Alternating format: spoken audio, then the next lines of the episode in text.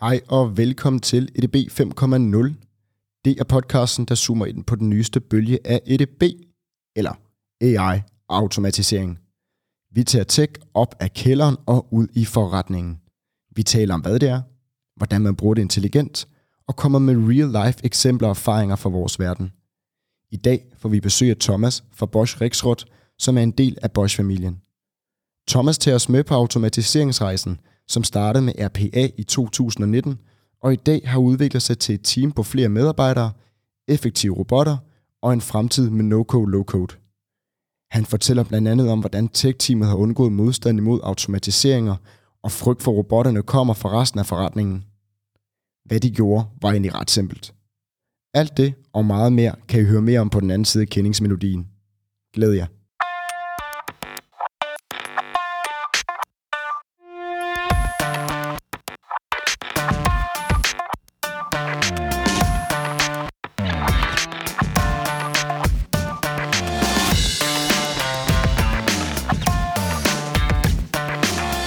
Hej Thomas.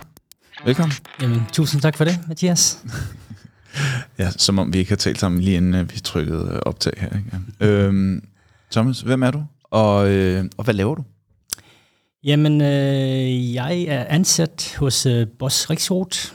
Øh, det er en del af Boss-familien. Øh, der er ikke ret mange, der kender øh, Rixroth. Øh, normalt, når man siger Boss, så er det altid med Power Tools og hårde hvidevarer.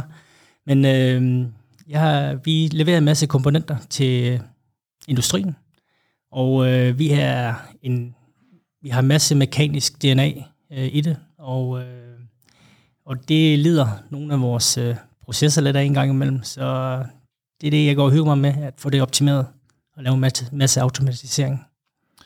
Så det er automatisering af, hvilke typer processer kunne det for eksempel være? Jamen, øh, indtil videre har det været øh, en frygtelig masse øh, rapportering, som vi har automatiseret, men øh, vi har også fokus på vores tekniske afdeling og vores supply chain. Hvad betyder teknisk afdeling hos jer? Teknisk afdeling betyder projekter. Store, kæmpe hydrauliske projekter, øh, hvor der skal laves en masse dokumentation, og øh, det er ikke super fantastisk øh, spændende at sidde og lave det. Øh, men det er utrolig vigtigt i forhold til øh, kunderne, som skal bruge vores slutprodukter. Mm-hmm. Øh, så der er masser af muligheder for at automatisere noget af det. Cool. cool. Og øh, hvad er din rolle i det her? Jamen, øh, min rolle i øjeblikket, det er, at jeg er ansvarlig for at øh, implementere de her automatiseringsteknologier, øh, primært i Danmark, men også i vores nordeuropæiske organisation. Øh, så det har jeg ansvaret for, øh, på godt og ondt. Øh, der er masser af spændende udfordringer der, og dem kan vi jo komme tilbage til her lidt senere. Så. Jamen cool. Jamen, øh, hvis vi nu, øh, hvis du nu kunne prøve at give os sådan et lidt et overblik over den rejse, I har været på, fra da I startede med at kigge på automatisering, øh, til der, hvor I er på vej hen. Hvad er det ligesom for en rejse, I har været på? Hvor startede I alt det her? Øh, rejsen startede tilbage i sommeren 2019.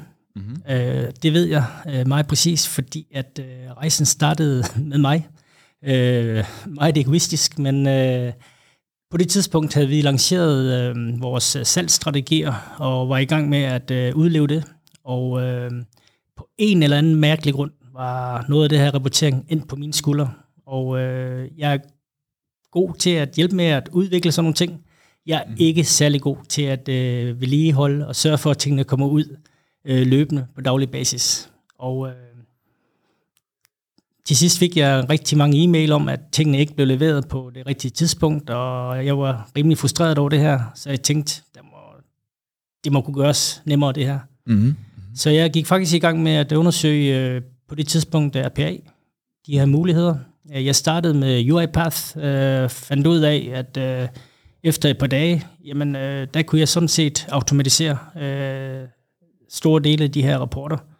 Og øh, det blev jeg simpelthen så hook på efterfølgende. Øh, og, og dengang, der havde jeg vores gamle direktør ja. og min gamle chef på højre og venstre side af mit kontor. Så jeg sparkede på døren begge steder og bad dem om at komme ind og kigge. Se her, prøv nu at se det her fantastiske teknologi. Skal vi ikke prøve at uh, undersøge det lidt nærmere? Og, øh, okay, så der, må, der, der er to ting i det der, som der er interessant. Mm. Et, du overbeviste simpelthen direktørerne ved at sparke dørene ind, og så vise altså tage teknik, altså øh, tale til hvad, deres indre nørd, eller hvordan, øh, hvordan fik du dem med på den? Ja, men jeg vil sige, øh, specielt vores øh, direktør er faktisk øh, forholdsvis teknisk velfunderet. Mm-hmm. men men, men jeg, jeg viste dem jo i løbet af et par dage, at jeg var i stand til at kunne lave noget. Det virkede ikke perfekt selvfølgelig, men, men, men det gav uh, utrolig... Uh, det var meget, meget overbevisende at, at se uh, det her, det kunne lade sig gøre på så kort tid. Og hvad var det så, der kunne lade sig gøre? Hvad var det for en automatisering af rapportering? Der, Jamen var det, det var at uh, gå ind i vores uh, SAP-system og hente data, gå ind i vores CM-system, data, kombinere det her data på den rigtige måde og få det her visualiseret i, uh, i et stykke software. Og uh, det var det var på daværende tidspunkt nok til ligesom at, uh, at sige, at uh, det, det gør vi det her der var måske lidt med overtagelse i det, men, men, men i princippet fik jeg grønt lys for at øh, virkelig gå i gang med det her. Fedt. Hvad var det, der lavede sådan det store salg til, at du fik det buy som du fik? Var det, var det den fede case, hvor mange timer man nu kunne spare, eller var det visionen og fortællingen om, hvad det her det, det kan selvfølgelig på kort sigt, men også på længere sigt, og fascinationen af teknologien i sig selv? Øh, ja, altså jeg vil sige, at efterfølgende lavede vi en uh, workshop øh, internt i huset, for ligesom at finde ud af øh, i de andre afdelinger. Øh, prøv at se her, vi har lidt øh, teknologi her, som kan, kan bruges til mange øh, spændende ting. Mm. Øh, nu får I noget grundlæggende viden her. Øh, lad os prøve at brainstorme omkring potentialer i, i vores interne organisation. Og, øh, og, og, og jeg vil sige, derefter, da vi kunne se, øh, hvor mange ting, der poppede op til overfladen der, mm jamen, så fik jeg faktisk lov til, vil jeg sige, kort tid efter, øh, i starten af 20, øh, grønt lys til bare at gå efter det her hele hjertet. Cool. Så hvordan, øh, hvordan får du så nye projekter eller idéer? Er det ligesom dig, der, der, der sætter dig ned med, med nogen for direktionen, og så får I brainstormet frem til nogle potentialer, så går du ud og tager fat i folk, og skal lave det hele dit interne salgsarbejde, eller E-, eller er der begyndt efterhånden at komme så meget traction på det, at folk kommer ind udefra og spørger efter dig? Er det sådan en push eller en pull, eller er det et strategisk funderet initiativ, som kommer ned fra toppen, eller hvordan fungerer det? Øh, I starten blev rigtig, rigtig meget faktisk øh, øh startet op og initieret den her workshop, fordi at øh, jeg, jeg mener, det var plus 50 øh, processer, vi fik, øh, fik til overfladen der. Selvfølgelig var de ikke gennemarbejdet, og det var noget, vi var nødt til at gøre efterfølgende. Mm. Øh, men, men, men der kom så mange ting der, at vi var nødt til også at øh, allerede dengang at begynde at prioritere stille og roligt. Øh, noget af det er mere vigtigt end andet. Øh, så har vi øh, arbejdet benhårdt på at øh, få masser af de her ambassadører rundt omkring. Øh, vi ved godt, vi øh, kan ikke flytte verden alene. Vi mm. skal bruge en masse folk. Og øh, der er altid folk med rigtig gode idéer derude, og det er dem, vi har let efter, og vi har gjort meget for at mobilisere. Hvordan har I fundet dem, og hvordan har I øh, klædt dem på til at komme ombord på den, altså den rejse og, og blive ambassadør? Mm-hmm. Hvad, hvad er det for en job, som taler man skal til for at blive ambassadør, og hvad er det for en uh, uddannelse, man får inden da? I, øh, jeg vil sige, i Danmark i starten var det, var det ganske nemt. Øh, der bad vi om at få, øh, få en halv time øh, på øh, afdelingsmøderne, og øh, det er meget tydeligt, hvem der er, der engagerer sig der, og spørger en masse, stiller en masse spørgsmål, mm, mm. og siger, ej, det der, det kunne jeg godt tænke mig at gøre et eller andet ved. Øh, og der er altid nogen der, som øh, er meget mere engageret, og det er, det er som regel dem, vi øh, begynder stille og roligt at øh, prikke til og begynder at bearbejde. Øh, vi giver dem så lidt øh, uddannelse, mm-hmm. så, øh, så de kan be- begå sig, vil jeg sige, sådan, øh, med det mest basale. I, øh, vi bruger Automation Anywhere, og, og det kan de så gå i gang med.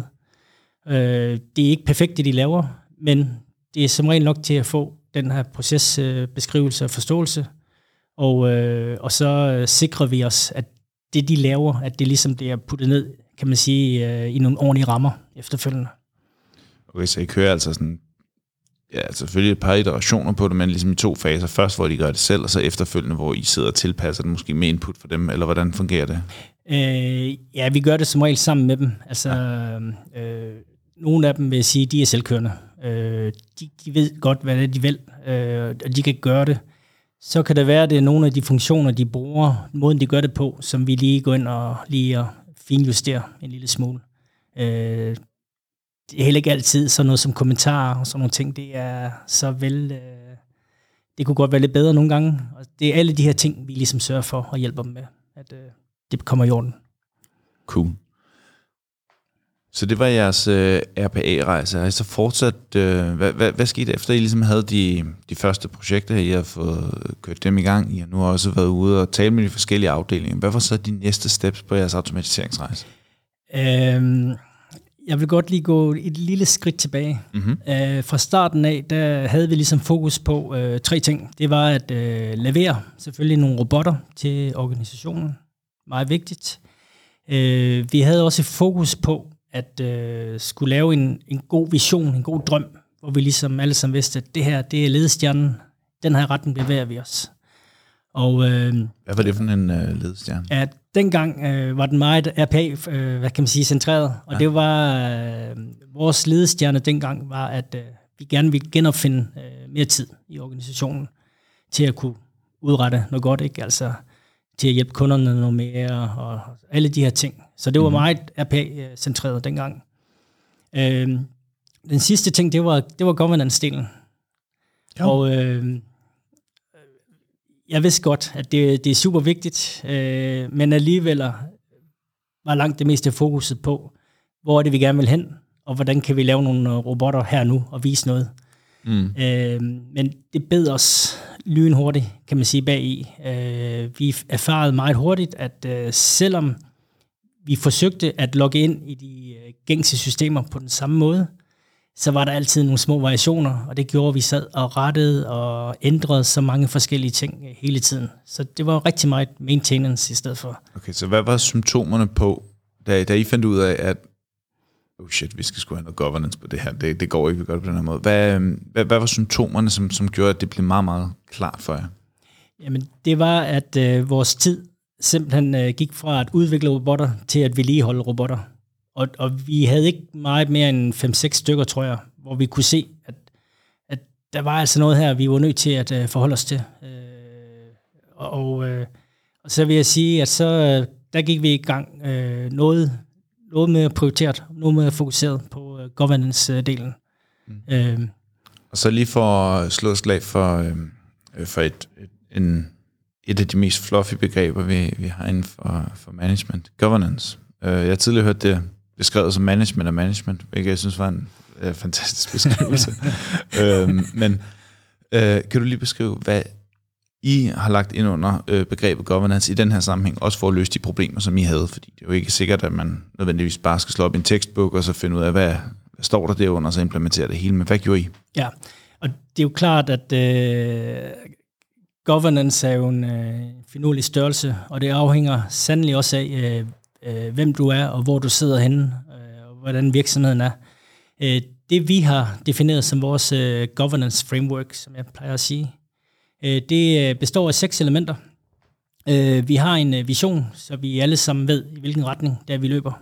Så har vi øh, en strategi, der kan fortælle os lidt mere om, sådan, ikke i alle detaljer, men lidt mere, hvordan kan vi nå ud til den her drøm, øh, vision, vi har.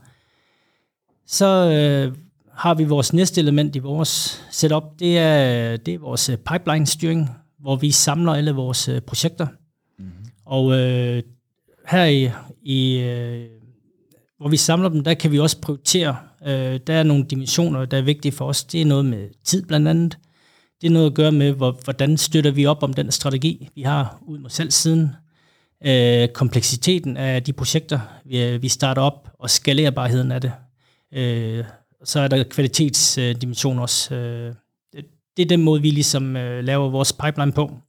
Og øh, så, så alle de projekter, der kommer ind, som vi får for organisationen, de kommer herind, og så kan vi ligesom få en score på det og se, er det noget, der er, er, det, er det vigtigt, eller er det noget, vi ligesom skal sige, det er vi nødt til at vente med.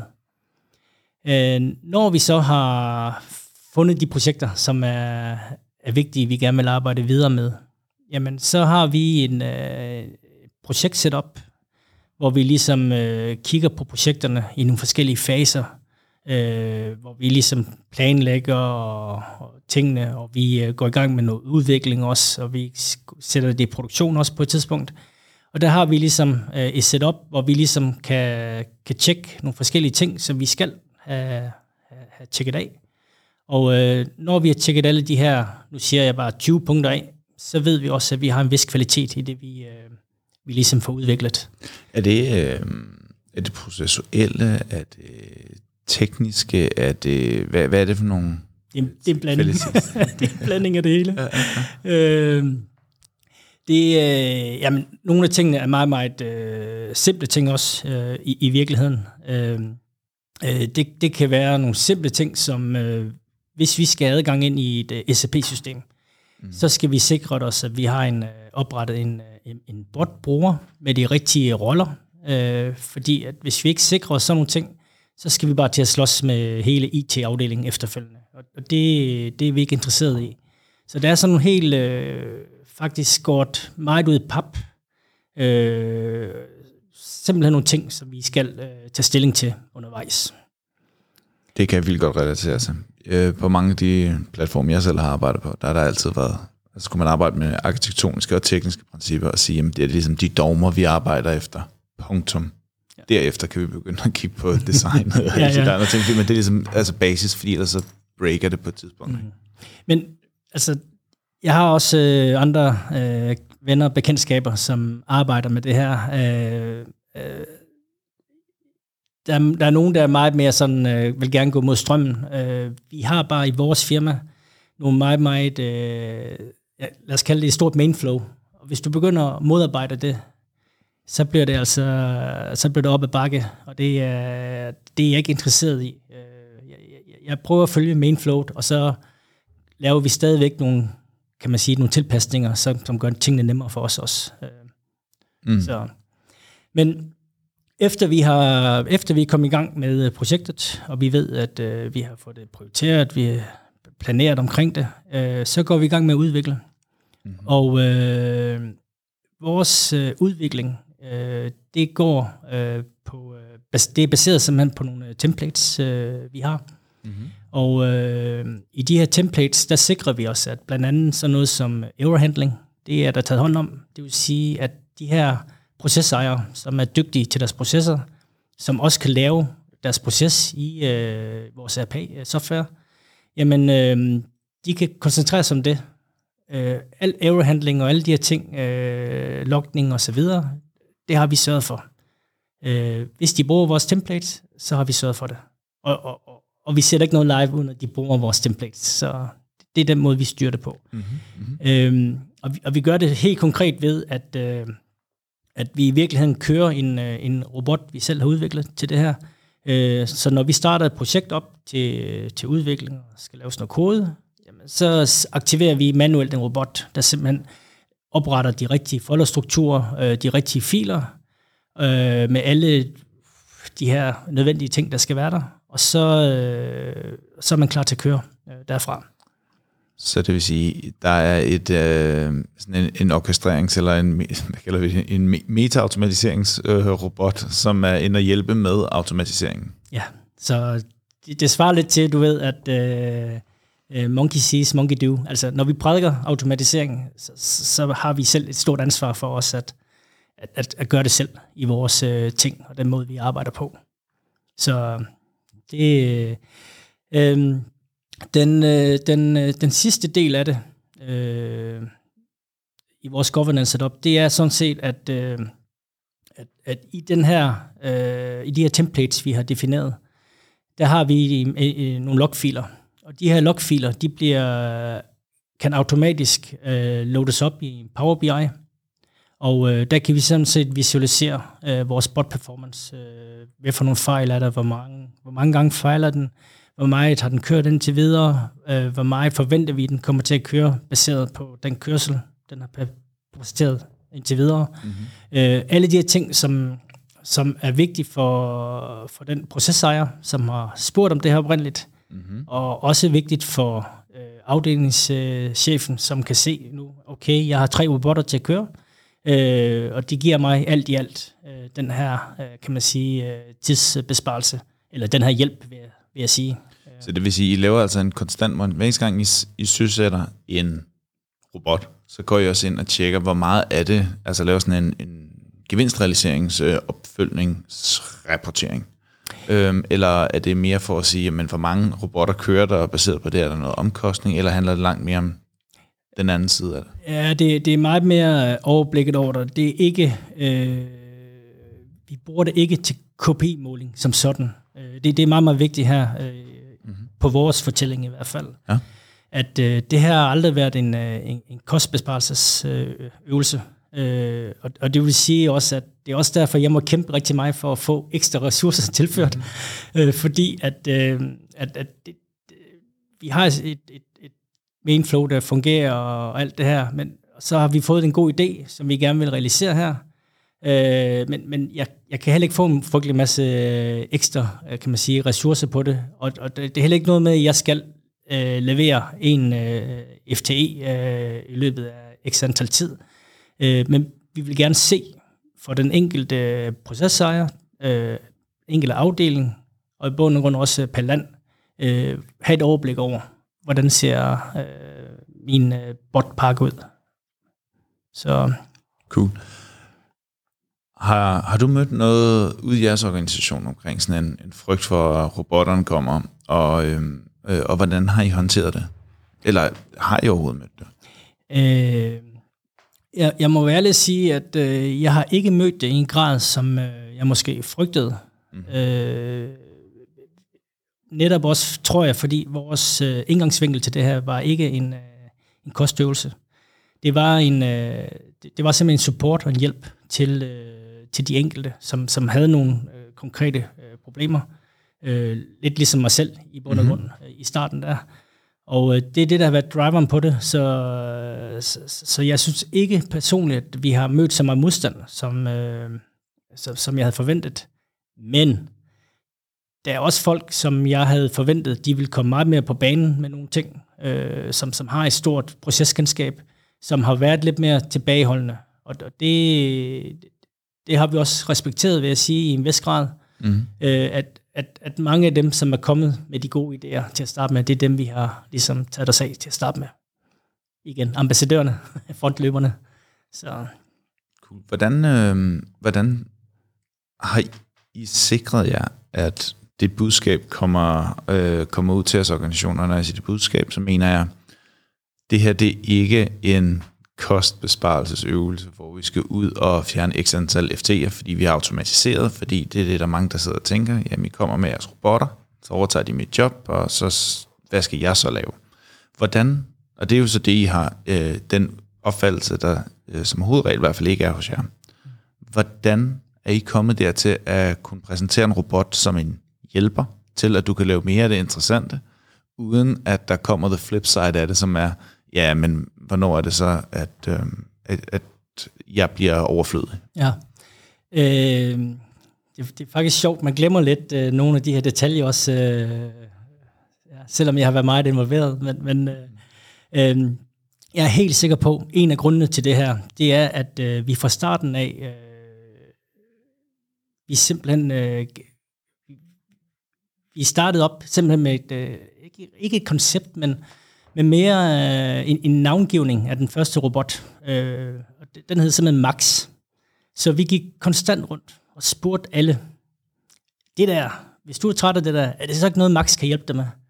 Og, øh, mm. og, og, og jeg tænker, at de må have, næsten have kastet op på et tidspunkt over, over det navn så mange gange, de hørte det. Altså. Men, men, men i dag er der ingen tvivl om det. Altså, de, de, øh, de refererer alle sammen nu altså, til Max i Danmark. Altså, mm-hmm. siger, mm-hmm. Ja, men det der, kan Max ikke lige hjælpe mig med det der? Eller, ah, Max har, har ikke lige leveret det eller andet, øh, du ved. Øh, så, så det, er, det, det er fuldstændig som en hvilken som helst anden, lad os kalde det studentermedhjælper, der, der, der, der hjælper til med nogle ting, som de, er, de bare har været trætte af. Var det, det, der gjorde det, var, var det personificering af, af robotten, eller hvad var det, der, der, der hjalp i den sammenhæng? Jamen, det, det, altså, det tror jeg jo personligt, at det har været med til det. Altså, at, at vi altid kunne, i stedet for at sige, at det var, det var, det var bot 7x, der kommer og skal hjælpe dem med et eller andet, så var det altid Max. Og Max er sådan et, det, det er et venligt navn på en eller anden måde. Ikke? Altså, mm. Max vil gerne hjælpe dig. Har du et eller andet, Max kan, kan lave her? Øh, og hvis du er rigtig træt af det der, og du gør det mange gange, jamen, så er Max klar. Sig til. Fedt. Så Det, der, det kan jeg godt lide, det der. Jeg synes, det er en, øh, det er en rigtig... Det er en interessant måde at tilgå det på. I stedet for, at en robot bliver en Terminator, så er det bare Max. ja, Nej, nej, men, men, men sådan, som, specielt hvis folk ikke ved, hvad RPA er, mm. så synes jeg, det kan give rigtig god mening. Men, men jeg tror også, altså, det har også det, der gør igen med, hvad er det for en virksomhed, kultur, du kommer fra. Øh, vi har også været i en situation, hvor, hvor mange af vores medarbejdere har haft rigtig, rigtig meget at, øh, at lave. Og, og specielt overarbejde med, med de her monotone opgaver, øh, det, det, det er altså ikke noget, der får øh, undersøgelserne til, at øh, altså, man bliver ikke mere positivt stemt som medarbejder. Det gør man ikke. Øh, så de har også været glade, rigtig glade, mange af dem, for at øh, komme af med nogle af de der ting. Fedt. Jeg synes, det er en, øh, en fantastisk ting at høre, at det rent faktisk altså kan lade sig gøre, frem for at det er et øhm, management eller øh, konsulentspin på, at jamen, få nogle robotter, og så hvis I bare laver det her spin på det, så virker det. Men at det rent faktisk fungerer sådan, at ved at lave en personificering, og man hjælper folk af med de kedelige ting, at det så også giver nogle resultater. Ja. Fedt. Det vil sige, I fik startet jeres RPA-afdelinger. I lavede meget af det på øh, rapportering til at starte med, og lavede hele det her governance framework, som også består af mange af de øh, arkitektoniske og tekniske principper omkring det. Fik lavet metabotter der på og sådan noget. Hvad var så jeres, øh, jeres next step derefter på rejsen? Det, jeg vil sige, at vi er der i, i bund og grund nu. Øh, vi er øh, eller vi er blandt andet i gang med at skalere vores RPA. Øh, vi er en del af en nordeuropæisk organisation, syv lande, Mm. og øh, vi har, lad os bare kalde det, Center of Excellence i Danmark i øjeblikket. Øh, øh, så vi er i gang med at skalere ud nu. Og øh, så, så vi er i gang med at mobilisere på samme måde alle de her ambassadører fra de andre lande. Og der er nogen, der har nogle sindssyge idéer, sindssygt gode idéer. Altså det er, det, det er så fedt det der. Og, og, og det vi sørger for nu, det er jo, at øh, hver eneste gang, der er nogen, der ligesom øh, har nogle fede idéer, jamen, så skal vi bare være der for dem, og hjælpe dem, supportere dem, og sørge for, at de kommer i mål med det. Og øh, det, det er faktisk det, vi arbejder benhårdt på, vil sige, i, øh, i, i øjeblikket. Øh, mm-hmm. Det er faktisk min kollega, som er ansvarlig for, for det. Øh, en, øh, en yngre mand, som, som har arbejdet, øh, var med til at starte det her op sammen med mig. Øh, mm-hmm. øh, Baran, øh, han var med helt fra starten. Øh, jeg stjal ham faktisk fra en af mine en af de andre afdelinger, oprindeligt der, sådan internt. Øhm, og, og han har fået ansvar for det nu. Han øh, skrev øh, projekt omkring øh, skalering, så, så det passer så fint. Så han, han har simpelthen fået den opgave, at øh, nu øh, sørger du for at rulle ud øh, det, vi har til, til de andre lande. Og, Så ham og Max, de team, der skal ud og indtage de andre lande. lige nøjagtigt.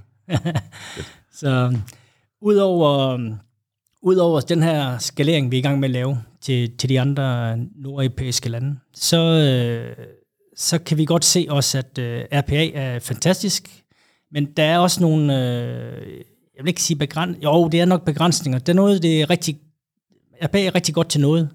Det er ikke super godt til alting. Og, øh, og det lærer man også at finde ud af, vil jeg sige, øh, på rejsen. Og, øh, Kan du måske specificere, hvad, hvad er RPA rigtig godt til, og hvad er RPA mindre godt til? Ja, altså med det setup, vi har hos os, så er RPA utrolig god til at øh, lave et øh, fast stykke arbejde på et bestemt tidspunkt hver eneste dag. Øh, Eller det kunne også være flere gange om dagen, men, men udføre et stykke arbejde til et bestemt tidspunkt, man har foruddefineret. Mm-hmm. Og så, så gør den det.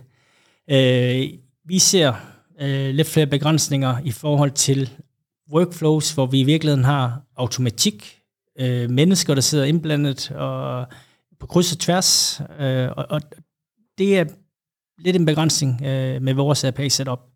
Og øh, det er vi gået i gang med at øh, undersøge noget mere, fordi rigtig mange workflows, der har du både øh, mennesker, øh, max, øh, der, der kan hjælpe hinanden. til at udføre øh, en, en lidt større opgave. Og det er vi simpelthen øh, gået i gang med at øh, se på. Øh. Hvad ser I så på? Hvad, øhm, hvad er løsningen? Når, når du siger et, et, et, en, et, et workflow, hvad, hvad kan så gå ind og, og overtage den rolle, som RPA for eksempel ikke kan udfylde?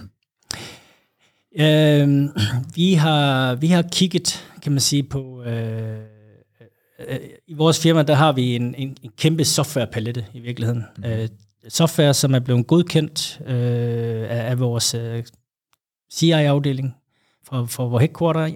Og der, der kan vi vælge nogle af de ting. Ellers så skal vi gå i gang, og det er også op ad bakke. Øh, så vi har kigget lidt på, øh, på en no-code-platform, der hedder fra Catalytics, øh, hvor vi blandt andet har mulighed for at, øh, at starte et workflow, øh, og så hvis der er en person, der er involveret i det her, så kan jeg sende en e-mail eksempelvis til dig, mm-hmm. og øh, først, øh, når jeg får en eller anden form for noget feedback fra, fra din side af, så kan den automatisk, kan man sige, arbejde videre med selve hovedprocessen. Så, så er der mulighed for at springe ind og ud af, af selve hovedworkflowet øh, imellem Øh, det kunne være dig, det kunne være Max, øh, det kunne være andre personer. Og øh, som det er hos os i hvert fald, så har du mange workflows, hvor der er, er mere end en person, som er involveret i, i mm. workflow. Det kunne også være personer fra en anden afdeling af, i virkeligheden. Øh, så det er det øjeblik, hvor man skal ind og kigge på specielt tværorganisering, altså ikke bare en automatisering af en enkelt opgave, men af en række opgaver, så begynder det at give mening at bygge det på en workflow engine. Ja, det, det, det, det, det er i hvert fald det, vi har, har erfaret. At, uh, så, så til task og til ting, der skal udføres sådan, uh, bum, benhårdt her nu, mm. uh, til en tidspunkt, RPA, det er fantastisk til det. Uh, så snart vi, uh, vi skal afvente noget for andre mennesker, og være sikre på, at vi får et eller andet uh, fra de her personer af, uh, og vi ikke altid ved, hvornår det kommer uh, mm. fra de her personer, jamen så, uh, så i hvert fald... Uh, Catalytics er i vores tilfælde øh, fantastisk til at øh, hjælpe os der. Og hvordan indgår RPA så i sådan et workflow, eller gør det det? Øhm, som, du, nu nævnte du, at Max for eksempel kunne være en af de personer, der arbejder undervejs, eller det er jo så i det her tilfælde en robot, øhm, der arbejder undervejs i et, i et workflow. Hvordan, øhm, hvad, hvad kunne det for eksempel så være for nogle typer opgaver, eller, eller kan du komme med et eksempel på, hvordan et, hvad vil være workflow, og hvad vil være Max's eller RPA's del af det workflow? Ja. Øhm, helt konkret, så har vi, øh, vi har ikke så mange eksterne leverandører øh, i vores øh, hus. Øh, det meste kommer fra egne fabrikker af. Øh, men de få øh, leverandører, vi har, øh, der får vi typisk en eller anden ordrebekræftelse på en pdf i en e-mail. Og øh, det, der sker øh, i dag, det er, at øh, information fra den her øh, pdf den øh, overfører man så manuelt til, øh, til øh, SAP. Øh, inden man får lov til at lægge det ind i SAP, så skal man have, typisk have det godkendt. Øh, at, at øh, hvis det er større end en eller anden værdi, så skal man lige have det godkendt af en øh, afdelingschef eller et eller andet. Øh, jeg ved ikke, om det er sådan i alle firmaer, men hos os er det i hvert fald sådan. Øh, jeg tænker altid måske lidt, lidt jeg lidt, synes, jeg har set det før derude. Ikke? Eller, men, men, men, men det er super vigtigt, at der er den her øh, signatur, øh, fordi at det blev, det blev fuldt op på øh, under øh, audit controlling senere, så der skal være en øh, signatur fra, fra, en, fra nogle bestemte personer, og så kan man så lægge det ind, kan man sige, i SAP øh, efterfølgende. Det vi gør nu, eller har muligheden for at gøre med, øh, med Catalytics, det er, at øh, vi øh, tager den her e-mail, tager pdf'en, og så sender vi den øh, i virkeligheden til, øh, til de personer, som skal underskrive. Og øh, de sætter en, øh, hvad hedder det, en digital signatur, og øh, den øh, kan vi så tjekke op på. Øh, I stedet for at det en person, der så sidder og sender dem ud og modtager igen og så videre, jamen så, øh, så ved vi præcis, når vi får noget retur. Og så snart vi får noget retur, fra en rigtig person af, en rigtig underskrift, så kan vi gå videre med float, og øh, så tager vi informationerne fra den her pdf, øh, trækker data ud af det, organiserer det, og så tager vi øh, det organiserede data efterfølgende og smider over til Max og beder Max om at øh, lægge det ind i SAP.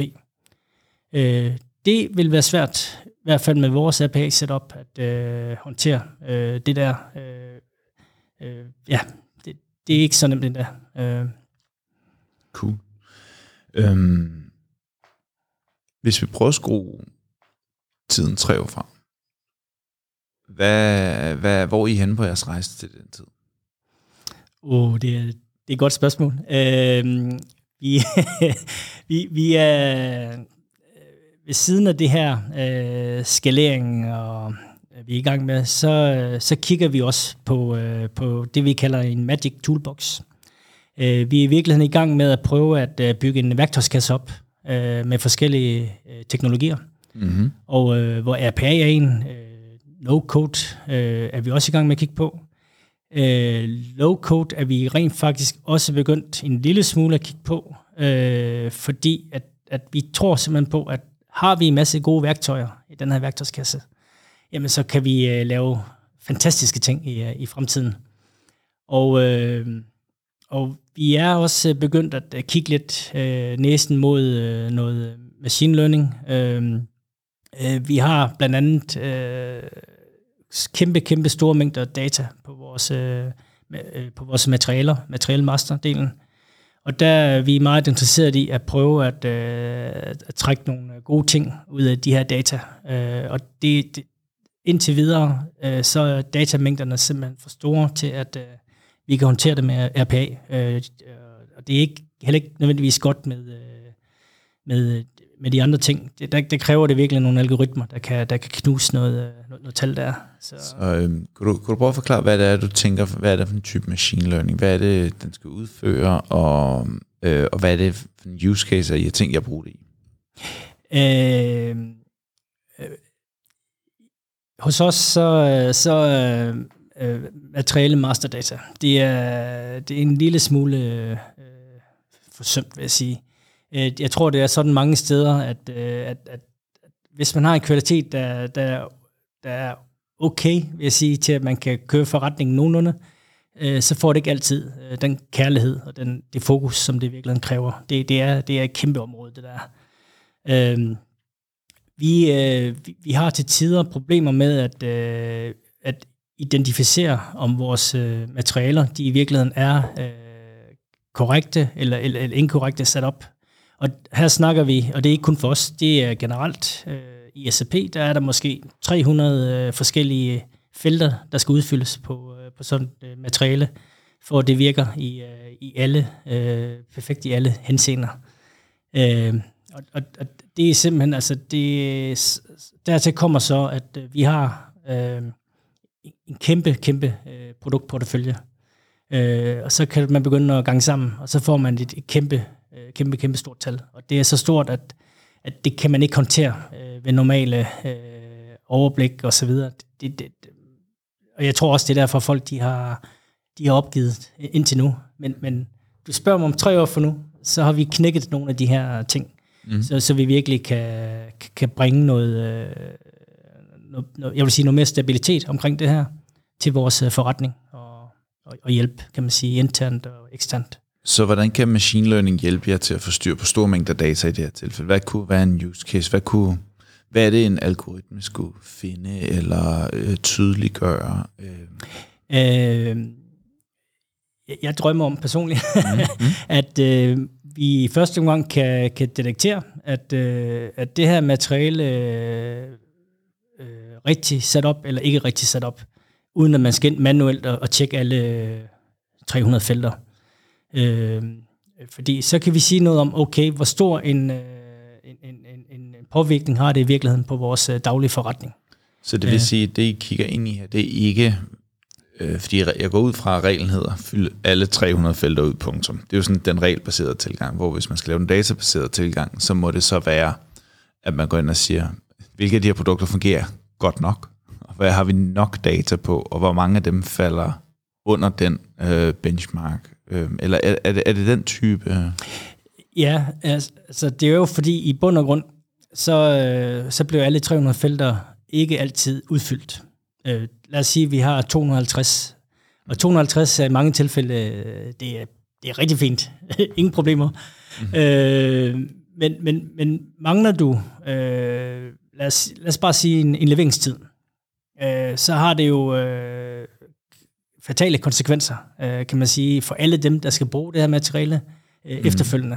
Mm. Øh, så, så, så det vil være sådan nogle ting, at, øh, at det, det kunne være rart til at starte med, at få en eller anden idé om, hvad her er, hvad, hvad, hvad er okay, og hvad er ikke okay. Og, og så kan man begynde at øh, kigge på, okay, de steder, hvor vi mangler noget, kan vi finde nogle modeller, der kan hjælpe os med at udfylde det her data. Eksempelvis en leveringstid, hvis man mangler det. Kan vi på baggrund af det data, vi har, øh, estimere en leveringstid. Øh, øh, som eksempler. Øh. Synes jeg er et godt eksempel. Super fedt.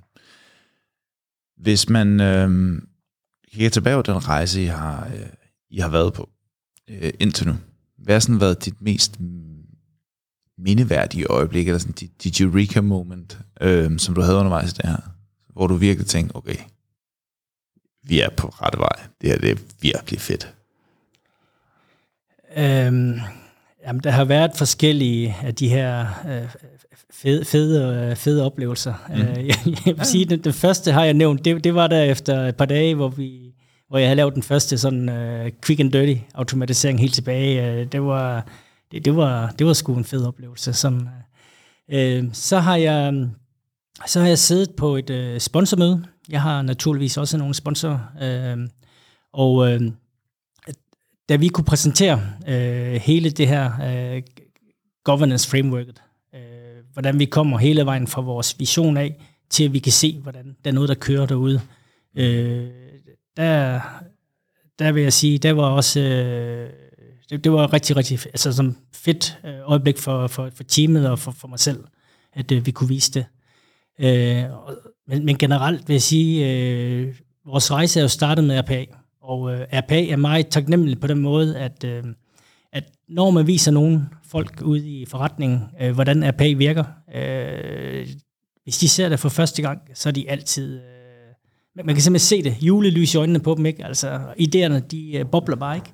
Øh, det, det er meget taknemmeligt med, øh, med RPA der, øh, i forhold til andre teknologier. Så du kan simpelthen se visuelt, hvad sker der, og, og hvad er det, den gør øh, derinde, ikke? Så. Ja. Sejt. Jamen, øh, fedt. Hvis vi... Øh, hvad, hvad har, hvilken type viden undervejs i det her? Fordi du har, du har jo også altså personligt været på en rejse undervejs, og du har taget en organisation med på en rejse. Hvad, hvilke videnskilder har du brugt til det? Hvordan, hvordan lærte du om det her? Hvordan kom du i gang? Hvordan har du videreudviklet? Hvordan fandt du ud af, at governance var svaret på de problemer, I mødte? Hvordan, øh, altså, hvad, øh, hvilke, har der været bøger, har der været TED Talks, har der været kurser, har det været, hvad, hvad har fået dig i den retning, som du er kommet øh, i? Ja, oprindeligt så var det jo et, øh, et egoistisk øh, behov, der, der startede det. Øh, men, men jeg har virkelig øh, jeg har virkelig googlet og YouTubet det meget. Øh, der, der er rigtig mange fine ting derude. Der, der er også meget øh, skrammel. øh, men, men der findes også en del øh, andre podcasts, øh, men, men ikke nogen danske. Øh, øh, der er en del danskere, der har været inviteret med til nogle af de her internationale podcasts, øh, hvor jeg har lyttet rigtig meget også. Mm. Øh, hvad, hvad er det for nogle ting, de ligesom siger? Øh, hvad er det for nogle erfaringer, de har gjort sig? Og, og derfor synes jeg også, at det her det er, jo, det, det er super fedt, hvis det er, at øh, der er nogen, øh, der er på den her rejse, som kan, kan bruge noget af det her også øh, ja, videre for dem. ikke. Mm. Øh, så, så jeg har, jeg vil sige, googlet rigtig meget. Øh, derudover, så øh, på, godt og ondt, så har jeg jo fået blandet min, øh, mit, arbejde nu øh, sammen med, øh, hvad kan man sige, hobbyinteresse, så det brager. Øh, konen er ikke altid super tilfreds med det, men, men, men, men, men, men det er jo... Øh, men har du altid fedt. haft en ting sådan for, altså for robotter eller automatisering, eller, eller øh, sådan en, ja, en, er det generelt ja, bare teknikerne? Og, jamen, jeg, og jeg, eller jeg, jeg er uddannet som, uh, som ingeniør, så ja, jeg har jo, hvad kan man sige, sådan lidt naturlig uh, nysgerrighed. Ja. Uh, og, og jeg, det, det år, hvor de, uh, hvad skal man sige, de kom ud med uh, Google Home og det der, øh, i USA. Øh, jeg har en amerikansk kone, øh, så der, der, der, der, der slæbte jeg jo øh, den med hjem og startede med at øh, finde ud af, hvad kunne den, hvordan kan den hjælpe mig i min øh, dagligdag. Så, så jeg har lidt af det der øh, gen også. Øh, jeg synes, det er fedt. Altså, så Max kører faktisk også næsten dit hus, eller hvordan? Øh, ja. næsten, så, men, men måske den øh, i virkeligheden øh, allermest vigtige øh, øh, kilde til inspiration, det er, øh, det, det er faktisk, at øh, øh jeg nævnte før Baran, som øh, var med fra starten af. Jeg har et, øh, et, øh, et, et udvidet team med nogle andre studentermedarbejdere også fra, øh, fra, fra CBS, øh, og det er altså nogle andre profiler, end dem vi normalt kigger efter. Øh, normalt er det mere sådan ingeniør-DNA, der, der, der er vigtigt. Her har vi været ude og kigge på, øh, det skal være nogle af de her folk, der har arbejdet med data, øh, der mm. ved øh, lidt om, hvad, hvad er kodet for noget. De skal ikke være superkoder, men de skal vide lidt, de skal vide lidt også omkring øh, IT generelt. Og sådan. Altså, så, så det er lidt andre profiler, og, og, og de har del med bragt rigtig, rigtig meget inspiration ind. Øh, øh, på, på godt og ondt, fordi de udfordrer jo også øh, på mange punkter, ikke? Altså, Fedt. Ja. Jamen, øh, kan du ikke lige forklare, når du siger, at du har brug for folk, der skal, øh, der skal, der skal kunne noget med data og noget med kode, og så siger du CBS bagefter? Ja, det er jo tilfældigvis, vil jeg sige. Okay. Det, det, er ikke, ja. det er ikke alle sammen, der, der er fra CBS. Jeg har også øh, en fra Aalborg Universitet også. Øh, men, men, men, men øh, fundamentet for dem er, øh, det er altså det er, det er data, har arbejdet med data i forskellige former, visualiseret øh, også øh, nogle af dem øh, med noget øh, machine learning. Øh, så, så, så det har været det har været vigtigt for mig, at, øh, at, at det var sådan nogle profiler, at øh, jeg havde behov for, mm. fordi at øh, øh, jeg er også forankret meget i virksomheden, har været der stort set altid, øh, så jeg skal også have nogen, der kan flytte mig lidt øh, på den måde. Så. En, øh, lige her sådan på, på falderevet. Hvis du nu skulle give tre gode råd videre til nogen, som nu hører på det her danske podcast, øh, og skal til at i gang med den rejse, som du startede tilbage i 19, hvad, hvad, hvad, vil, du, øh, hvad vil du sige til dem? Jamen, øh, det første vil helt sikkert være, at øh, man skal komme i gang. Øh, det er der mange, der siger, det ved jeg, altså, men øh, start småt, øh, drøm stort. Det er, det, det, det er vigtigt. Øh, mm. øh, hvis man ikke kommer i gang, så, øh, så sker der altså ikke noget. Øh, nummer to, øh, det er måske mere personligt der. Jeg siger, never walk alone. Sørg nu for at, øh, at finde nogen, der, der, der, der, der drømmer om de samme ting som dig. Mm. Øh, du, du kan ikke selv øh, gøre det hele. Og det bliver heller ikke levedygtigt, tror jeg, øh, på, på lang tid, medmindre det er forankret ordentligt øh, i organisationen. Så, mm. så det er vigtigt at finde nogle af de her ambassadører og folk, der kan hjælpe dig på den her rejse. Mm. Og den tredje, det er den kedelig, men det er, det er governance frameworket, og jeg lærte det på den hårde måde. Altså det er, det, det, for, mig, øh, for mig at se, så er det bare, det, det er den måde, man, øh, man styrer tingene på, at det ikke går fuldstændig bananas i alle mulige retninger. Så det er, det er utrolig vigtigt. Super fedt. Jamen, øhm, Thomas, tusind tak for i dag, og øh, tak for en interessant samtale. Jamen, øh, tusind tak, fordi I vil have mig. Det har været en fornøjelse.